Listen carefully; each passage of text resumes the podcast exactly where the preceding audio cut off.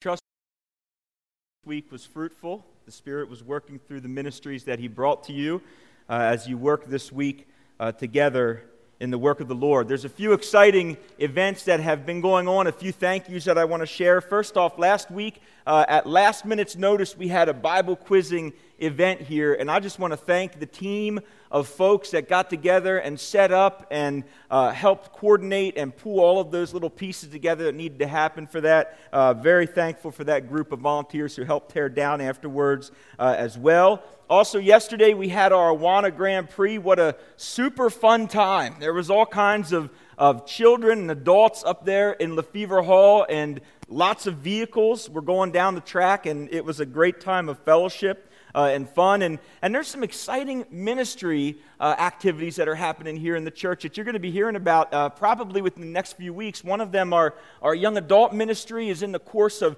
of revamping and kind of reforming and, and looking to move out in, a, in maybe a little bit of a different direction. And we're excited about that. We have a, a prayer ministry team that has been getting together and really um, helping to hone the prayer ministries of the church. How can we be a church that's committed to praying? Praying for each other uh, and praying for the church and what the Lord might be doing in the community. And they're asking that question. Wednesday nights continue to be an amazing night of ministry at Awana here, uh, prayer meeting, youth uh, youth group going on. There's all kinds of activities here on Wednesday night. And finally, an opportunity to serve as we continue to have many, many children come here every Sunday morning and Wednesday night. There's always opportunities to jump in and get involved in our children's ministry. And I just want to read this quote to you. It's from Charles Spurgeon. We all enjoy a little Charles Spurgeon at 8:15 in the morning on Sunday morning, and so I just want to read it because I think it, it, it's really resounding. He said this quote: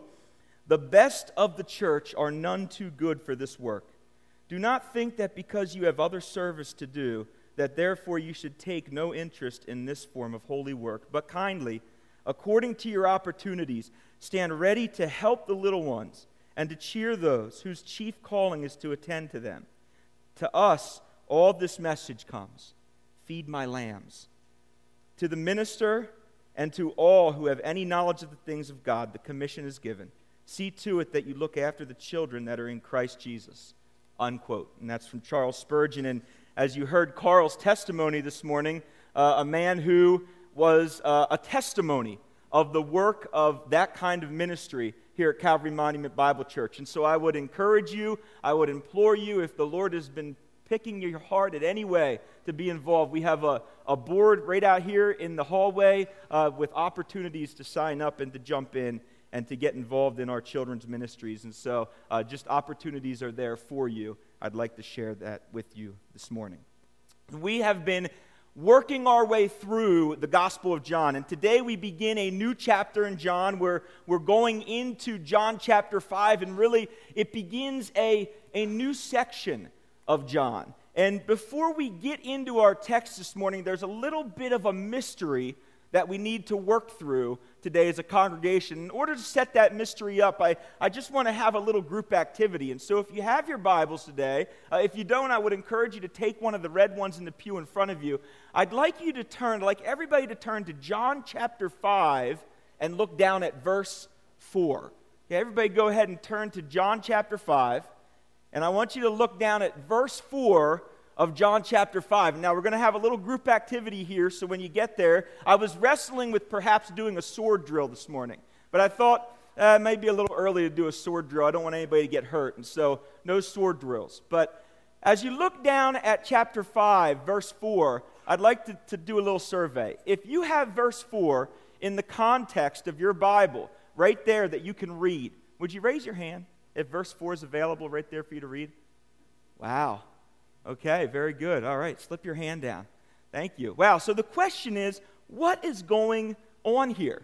What's going on? You know, we might ask that question. It seems to be a little bit of a mystery here. Where is John chapter 5? Really, it's 3b and 4. What has happened here? Is this an optional verse? Is this proof that there's a superior translation out there? How can we work this mystery out? And the answer lies, and I feel like we need to deal with this this morning because this happens in other places in the Bible. It's not just in John chapter 5, verse 4, but there's a few other places it happens as well. And the answer lies in a term that we call textual criticism, right? And so, uh, Dr. David Abbott alluded to it this morning as he was praying. There were men who were moved by the Spirit who wrote the original autographs of each book of the Bible. Now, unfortunately, the Lord, in His wisdom, hasn't seen fit to give us any of those original autographs.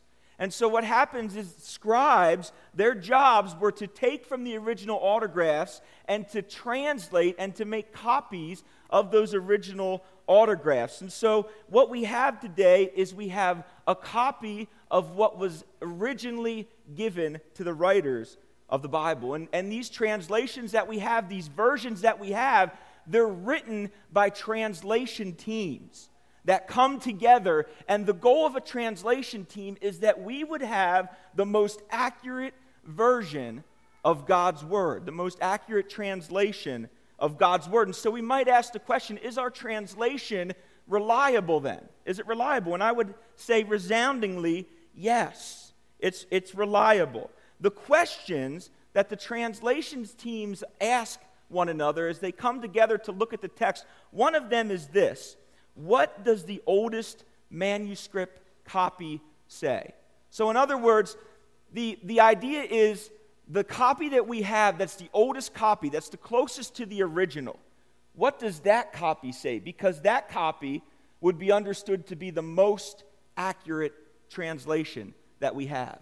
And ironically enough, when you look at the oldest manuscripts that we have of John chapter 5, verse 3b and 4 are not there. They're missing in the oldest manuscript copies. And, and so uh, the, the translations that we have that include those verses are translations that are interpreted out of a family of manuscripts that we call the Textus Receptus. All right, now I just want to encourage you. When we deal with this again later on in the book of John, which we will, I'm going to tell you all to go back and listen to this message on this date so we don't have to do this every time. But I think it's important that we cover it this morning. The translations that do not include John 5, 3b, and 4 are translations that are working off of older manuscript copies. And so, since the older copies don't include those verses, the, the modern, more modern translations that we have often do not include them in the main text as well. But almost every one of your translations has that verse in it, it's just not always in the context. So sometimes you see a little letter there and you got to look down, you see a footnote or you see a bracket or italics that tells you where to look. So it's included, but it's just not in the primary context. There's a second question that's often asked, and it's this What or how much does the verse in question affect the overall meaning of the text? And as you look at that verse in your Bible this morning, you see it's a verse about an angel that was coming down and stirring up the waters. And really, it does not affect in any way, in any significant way, the overall meaning of the text today. The text today is about the power of Jesus and what Jesus is able to do, it not about an angel and what an angel is able to do. And really, as scholars have come together to work this out, they came to the conclusion that this verse was probably a late addition from a scribe who was trying to describe for us why people would be waiting along the side of a pool to be healed. What they thought was going on. And really, it's based on a superstition that an angel was coming down and stirring up the waters, and people were going down and being healed. So, because it does not affect any significant meaning in the text, there's another kind of strike against it being included in the primary text that we're looking at this morning. And thirdly, there's this question Is the language used in the verse or text in question consistent with the language that the author uses throughout the rest of the book? And ironically enough, what scholars have discovered with this verse in particular is that the language is very different from the rest of the language that John uses throughout his book. And so this is the third strike against this verse, and probably some of the primary reasons why it's missing uh, from many of your Bibles in the primary context of the Scripture. And so there's one kind of final and fair question that we might ask How do we address this? How do we deal with this? Uh, when we have verses like this, how do we approach them? And do they say anything uh, broader about the reliability uh, of our scriptures and what we're holding in our hands. And I would tell you that there is no book in the world that's been under greater scrutiny than the Bible. And it's withstood and proven to be reliable and accurate in that scrutiny over and over again. This table by Josh McDowell just shows you how many copies we have of the original manuscript. There's 5,366 copies of, of old manuscripts that the scribes had translated, far more than any other historical document that we have. Entire history books that are read and studied and agreed upon uh, by scholars as being what really happened. Most of those books are written on just a, maybe a few, 30, 40 manuscript copies. We have 5,366 manuscript copies. In fact, scholars have attested that if we were to pile up all of the ancient manuscripts of just the New Testament, this isn't the Old Testament, but just the New Testament, if we were to pile all those up in one pile, we would have a pile that would reach over one mile in height. That's how many manuscript copies we have of the New Testament. And so, what can we conclude from those? Well, Dr. Daniel Wallace, he's a noted theologian and he's an expert in the historical accuracy of the New Testament he says this Although we have over 300,000, this is a quote, individual variations of the text of the New Testament, this number is very misleading. Most of the differences are completely inconsequential spelling errors, inverted phrases, and the like. A side by side comparison between the two main text families, the two majority families that we use when we do our translations, show an agreement of full 98% of the time. That's incredible. The Bible is an incredibly reliable document.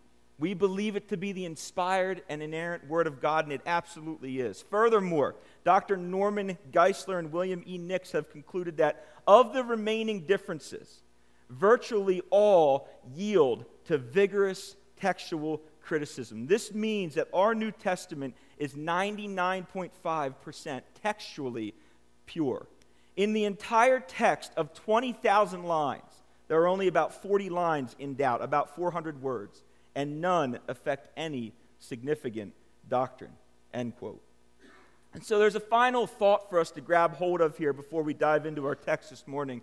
And, and I alluded to it earlier. There is no book that has withstood in the history of the world more scrutiny and criticism than the Bible. And as it has been tested, it has proven over and over again its accuracy and veracity, not only in its agreement within itself, but also in its historical reliability, its cultural reliability, and its archaeological reliability. We can rest assured that we have a true, accurate, and complete Word of God that we hold in our hands today. And we're going to see evidence of that in our text this morning as scholars have actually uh, uncovered through archaeological discovery the actual pool that's in our text this morning. And we're going to see a picture of it uh, as we go to God's Word. And so as we approach our primary text, we will exclude uh, verses 3b and 4 since now we've already spent enough time dealing with them this morning. We have all of our bases covered. So if you have your Bibles,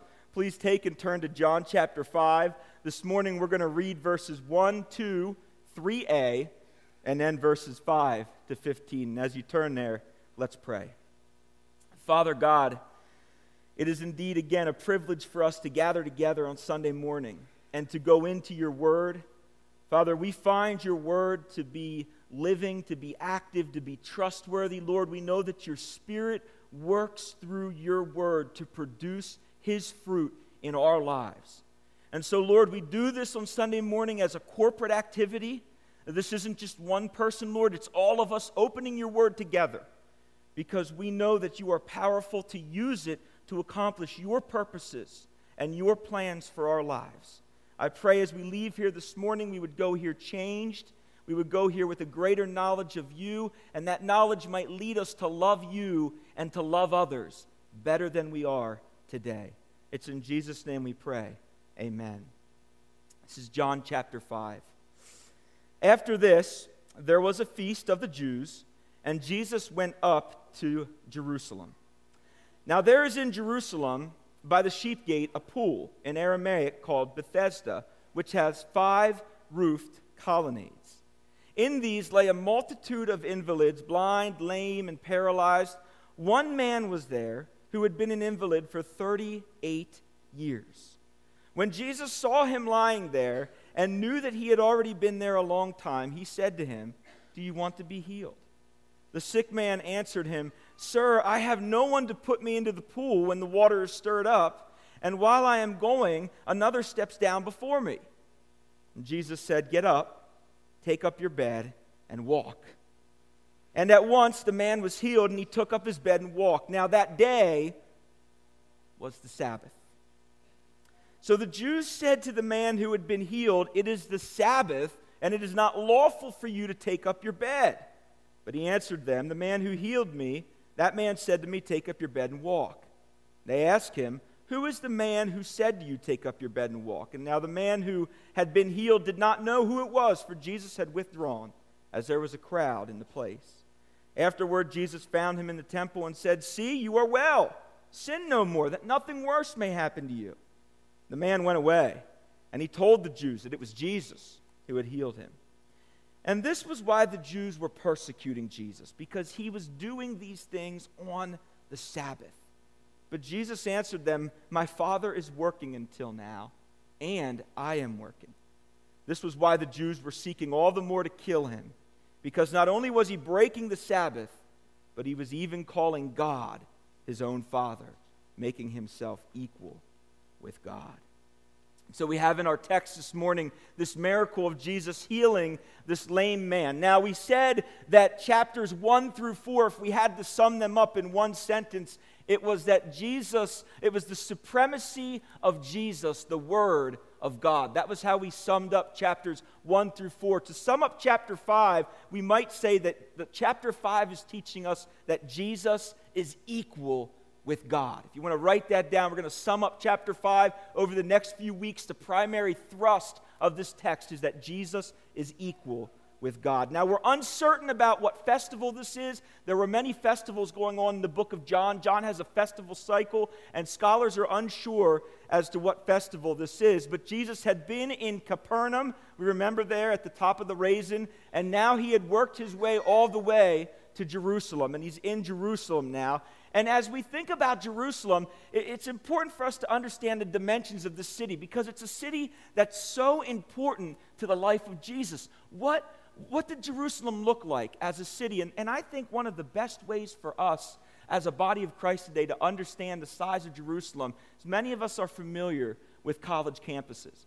All right, so if you look at this picture up here, you can see uh, kind of an outline of the city of Jerusalem. And if you think about the size of Jerusalem, consider Jerusalem the size of a small college campus, this city. And so this is where Jesus is ministering in, and he's at this pool of Bethesda. And the word literally means house of mercy or flowing waters. And, and so here is a excavational picture of a dig that they did uh, this is the pool at Bethesda uh, in Jerusalem. They found it, they've discovered it, and to give you an idea of where it sat and what it looked like, there's another image right here, and it talks about the colonnades, and the colonnades are the are those uh, kind of tall columns that you see around the inside, and that is where the folks would lay and wait for the water to be stirred up before they would go down to be healed. And so if you look down at verse 5, one man was there who had been invalid for 38 years. When Jesus saw him lying there, he knew that he had been there a long time, and he said, Do you want to be healed? You want to be healed?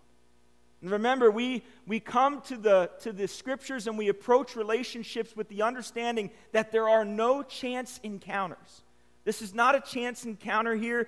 Jesus has chosen for a purpose this particular man. He's been lame, he, he's been unable to, to get to the pool for some 38 years. It's a long time, feeble and weak. And Jesus sees this man and he knows him. Remember uh, when, when it was uh, in the, in, I think it was John chapter 1, where it said Jesus knew what was in man. He knew it was in man. So he knows this man. He, he knows his infirmities and the circumstances that this man is living under. And he asks a simple question, friends, full of anticipation for the rest of the text Do you want to be healed? Do you want to be healed? And we remember from last week in the story of how Jesus brought the, the official's son from the brink of death to life with just a word that Jesus is able to do it. He's able to heal this man if he wants to. But the man's response, friends, it's, it might be telling of what we come to find about his character. Now, uh, you put yourself in his shoes 38 years. You're laying, unable to move, and a man walks up and asks if you want to be healed. Don't you think your response would be a resounding, Of course, yes. But that's, that's not how this man responds. Look at verse 7. The sick man answered him, Sir, I have no one to put me into the pool when the water is stirred up. And why I'm going down, another steps down before me. His answer, friends, it's defensive. It's a defensive answer. Instead of responding with a resounding yes, he begins to make excuses as to why he hasn't been able to be healed yet. If I could just get to the water, the water would work. It would do it, it would be able to heal me. And you know, this word answer there in verse 7, where it says the sick, sick man answered him, really, it, it's a word for like giving a defense. And it occurs three times in our passage this morning. This is the first defense.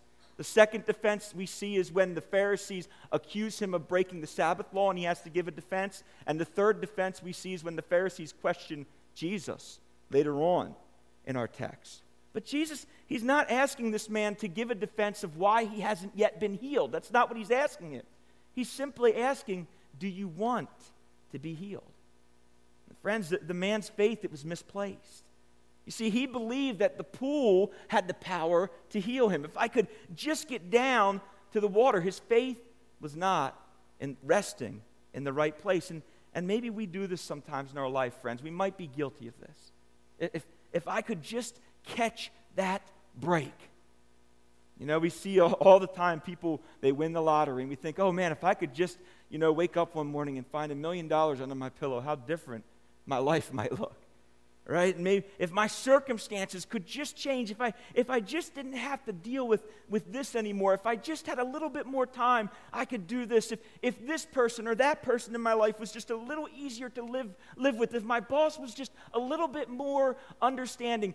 Jesus, if I could just get down to the water, then I could be healed. But friends, as we know, as we've come across multiple times now in this book, it doesn't depend on this man. It doesn't depend on a favor from a friend carrying him down to the water, and it doesn't even depend, friends, on the nature of the water. His opportunity to be healed is standing in front of him, and it's totally dependent on the power of Jesus. You know, I, I had a thought as I was looking at this text this week. Why this man? I mean, look at the enormous size of that pool and the columns all around it.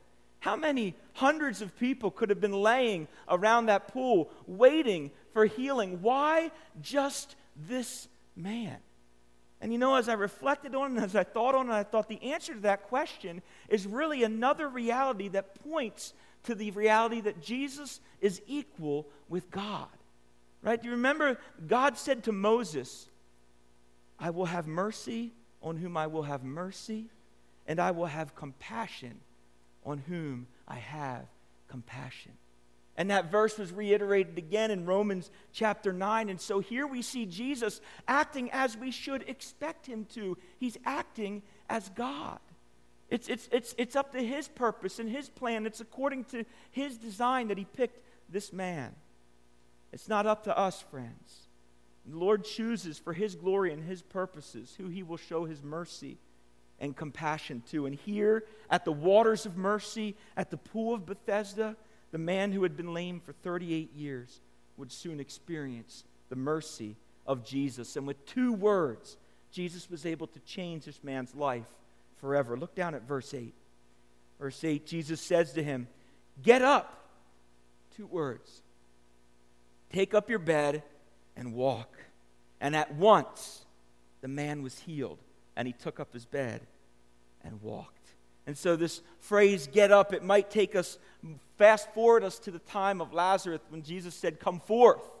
And just the power of his word was enough to heal this man. And the commands of the miracle are clear and concise. There's, there's three commands, And then there's three responses, right? Get up, take up your bed, and walk. And the three responses right in our text one, he was healed. Two, he took up his bed. And three, he walked. The healing is immediate, friends, and it's complete. This is pretty cut and dry. This is a miraculous healing at a pool. But unfortunately, there's a conflict that's brewing. And it's a conflict. The conflict that we see here, friends, would be the conflict that follows Jesus throughout the rest of his earthly ministry. And you know, it's interesting, the miracles that Jesus often performs in the Gospels are not always followed by celebration. In fact, many times they're followed by conflict and hostility, and especially in this section of John. And I wonder, friends, if we might expect the same to be true in our lives. Sometimes when God has a great victory in our lives and does something incredible, maybe even miraculous, it's not always followed by celebration and people being excited and happy for us. Sometimes it's followed by conflict and hostility. Jesus has healed this man on the Sabbath. Then he commanded him to do something which, according to the religious Jewish leaders, would have violated the Sabbath law in their minds. Look at the transitional phrase at the end of verse 9. At the very end of verse 9, there's this transitional phrase that sets up the rest of the conflict. Now, that day was the Sabbath. The Sabbath. On the Sabbath day in the Old Testament, friends, it was given out of love. It was a way that, that God showed his love uh, to mankind by giving his law. And we'll look at that in a few minutes. But the religious leaders had turned this idea of Sabbath into a communal parade of inactivity. That's what it was. I mean, it was, it was, it was just like, uh, I mean, look at this. This is, um, this is right out of uh, the Mishnah, okay? And, and 39 different categories for work here. And I'm not going to read them all. You can just take a look up there. 39 different categories for work. And you know, you can read through that whole list of how they defined work and what work was on the Sabbath. And guess what you won't see there? A man carrying his bed. And so, what does that tell you? That on top of these 39 laws, the religious leaders and the Pharisees had written even more. And there was hundreds and hundreds and hundreds. And friends, they were a burden on the people. They were burdensome. They had laid them down and, and made things cumbersome. And the problem was in the, in the way that the religious leaders fundamentally viewed and understood the law of the Lord. And, and Jesus tried multiple times to correct their misguided views, but to no avail. The, friends, the law was made for man. Man was not made for the law. God created man first, then later, he gave the law. And the religious leaders, they saw the law as something that they had to hold up over the people to keep the people from violating the holiness of God. But what they missed is that God gave the law as an act of love. It was given in love to preserve, to protect, and to sanctify the people of God. And the religious leaders, they had flipped this around. They believed that the people, by following the law, somehow were able to preserve and protect the holiness of God. And so that's why they were so offended when people broke the law, because they thought that by breaking the law, they were somehow affecting the holiness of God. But God doesn't need man, friends, to preserve and protect his holiness. He's perfectly capable of doing this on his own. The law is a testimony of God's love and provision for mankind. So we might ask the question this morning how is that true? And first, friends, it shows us that God loved us enough to teach us how He desires to be worshiped and honored. If we just look at the first three of the Ten Commandments have no other gods, don't misuse my name, remember the Sabbath day, and set it aside. We might sum these first three up by saying, honor God alone by glorifying His name and resting in Him. You see, God loved us enough that He wanted to teach us how He desired to be honored and worshiped. And secondly, the law is also a testament of God's love and provision because God loved us so much that He not only wanted us to know how to honor and worship Him, but He also wanted us to know how we could love and support one another as He has called us into community together. First Israel, friends, then the church. The law, then, is a testimony of God's desire for us to be living in community with one another. We're not to be isolationists. Look at the seven final commandments of the last 10. How do we live in community together and honor God? They answer that question. How do we live in community together and honor God? Commandments 4 through 10. Honor your father and mother. Don't kill each other. That's a really good thing not to do. Don't, commit adultery. Don't take things that don't belong to you. If we want to live together and honor God, we shouldn't take one another's belongings. Let's not lie anymore. Don't envy your neighbors, your neighbor's wife. And, and so the first one there, uh, Commandment 9, is speaking specifically of your neighbor's relationships, specifically his wife, but other relationships as well. Don't envy those. And, and, and 10 is speaking specifically of your neighbor's belongings. Don't envy those either. If your neighbor's got a nice tractor, don't envy it. Southern Lancaster County, right? We can't have tractor envy. It's, it's be breaking the 10th commandment.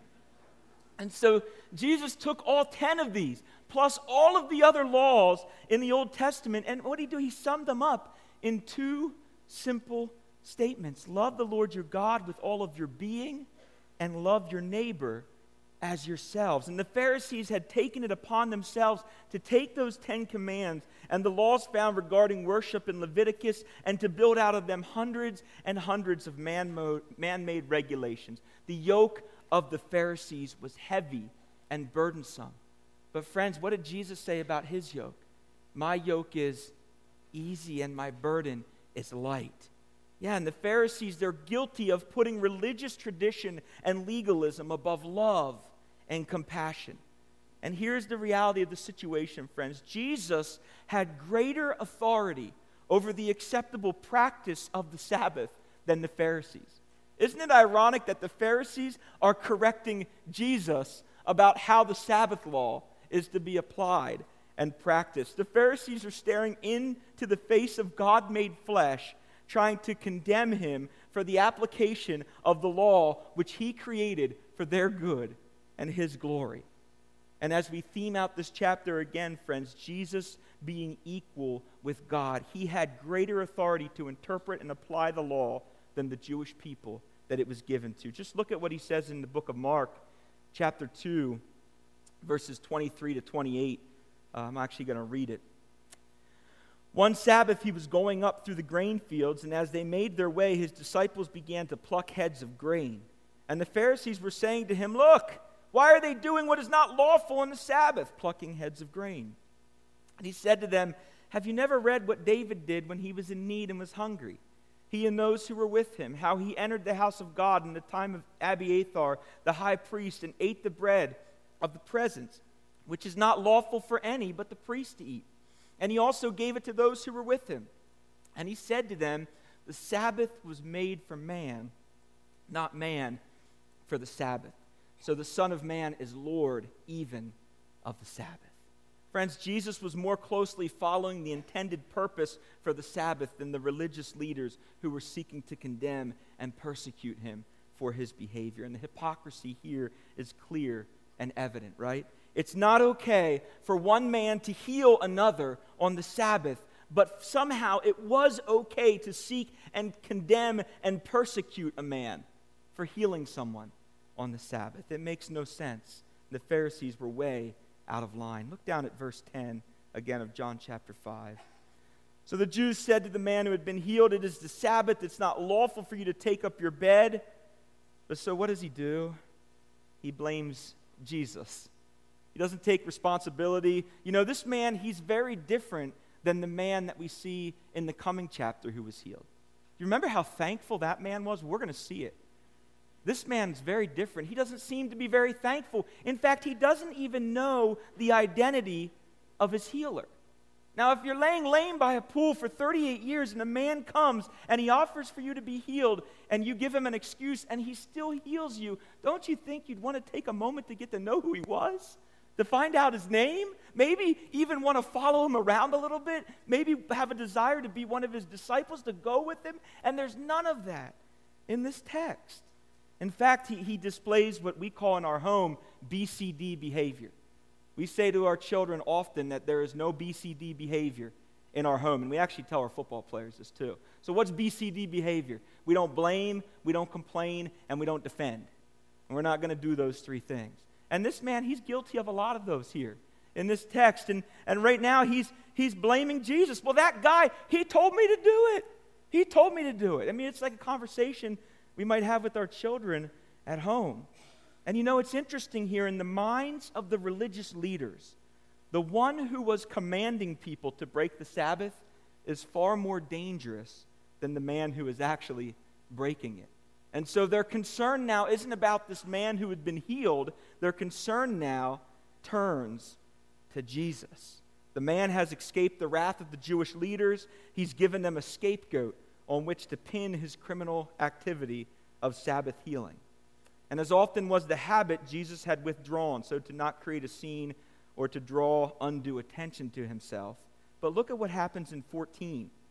Sometime later, there's this divine follow up that Jesus has with this man in the temple. Afterward, Jesus found him in the temple and he said to him, See, you are well.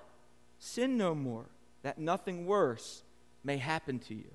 So Jesus finds the man in the temple. He reminds him of his new physical state, but then he confronts him with an issue that's crippling his spiritual state.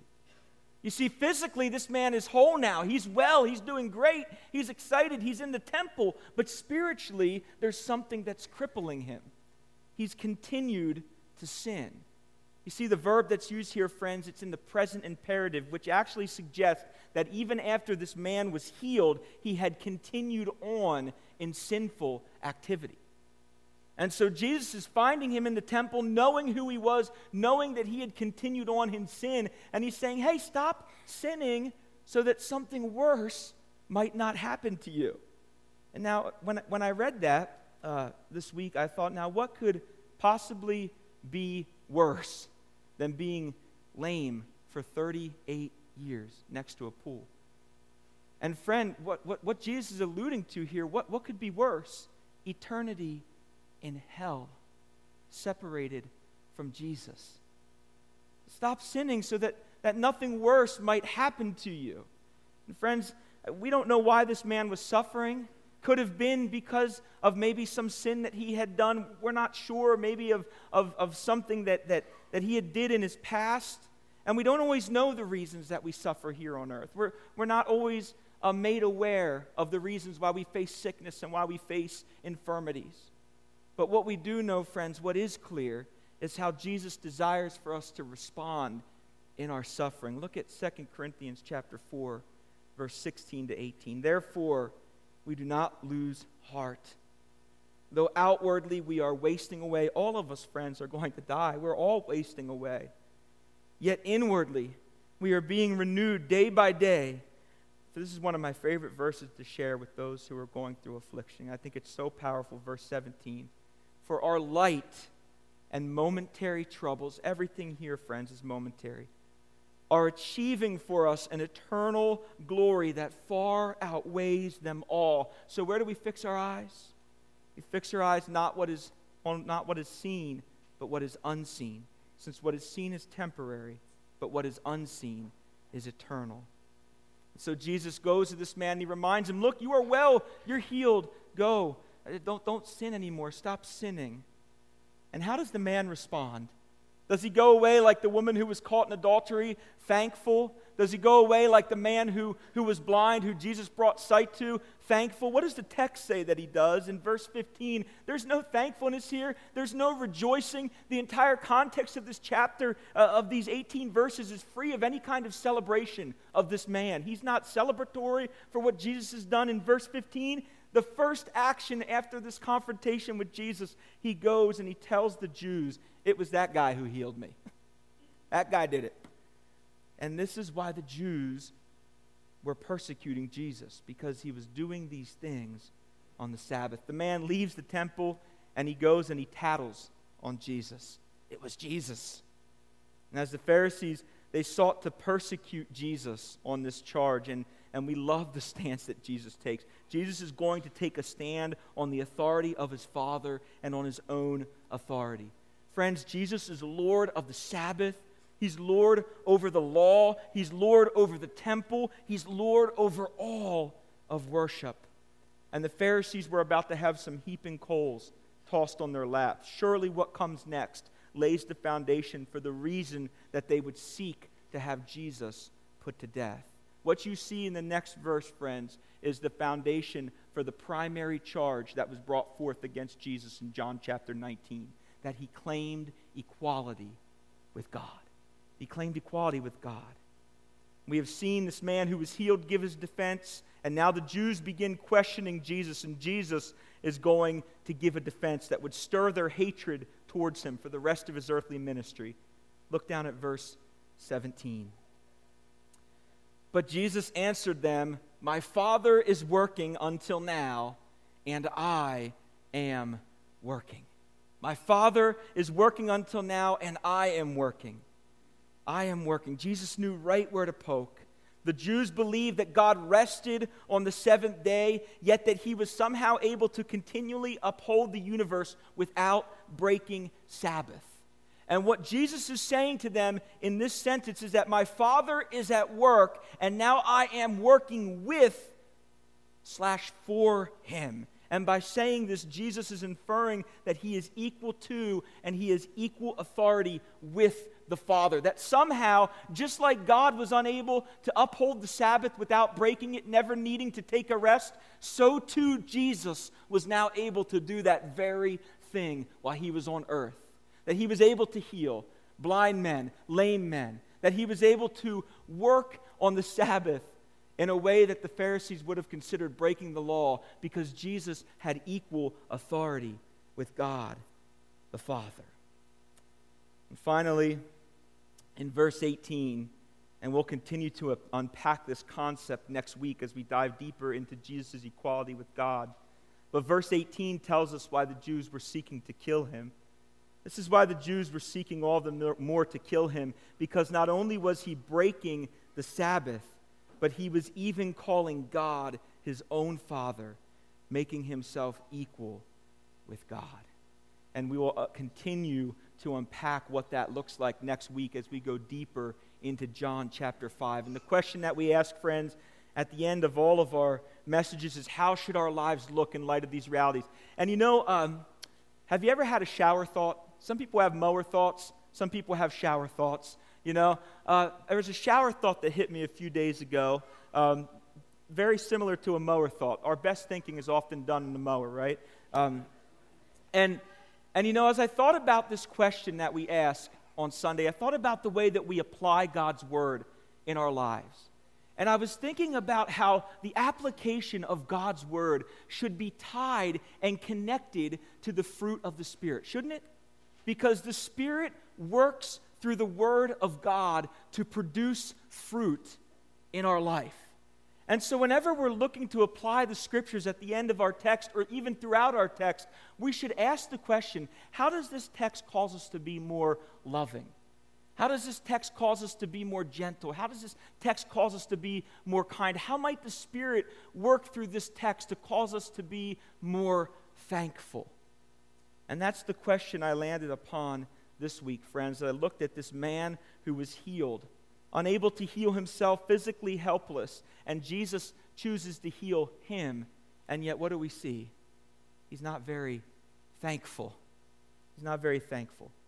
And the question that came to mind is Are we thankful both for what Jesus did and who Jesus is? And do our lives reflect this thankfulness? Is the Spirit of God working through His Word to produce this thankfulness in us? And what I find, friends, is that when our hearts and our lives are reflecting thankfulness, we're so much quicker to forgive, we're so much quicker to love, we're so much quicker to understand and to seek to understand other people. We're so much quicker to bear one another's burdens because we're so thankful for what the Lord has done for us. So, my, my challenge and my question to us this morning is that maybe we wouldn't be like the man next to the pool. Maybe we would be thankful for the reality that Jesus has called us, that He's chosen to heal us, to make us one of His own, and that we can call him our Father. Team, would you come this morning and lead us in our final hymn, I Surrender All?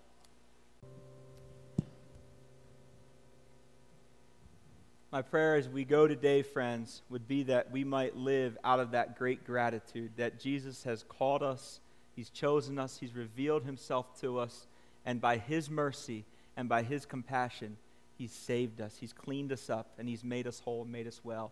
Have a wonderful day. and We'll see you next time.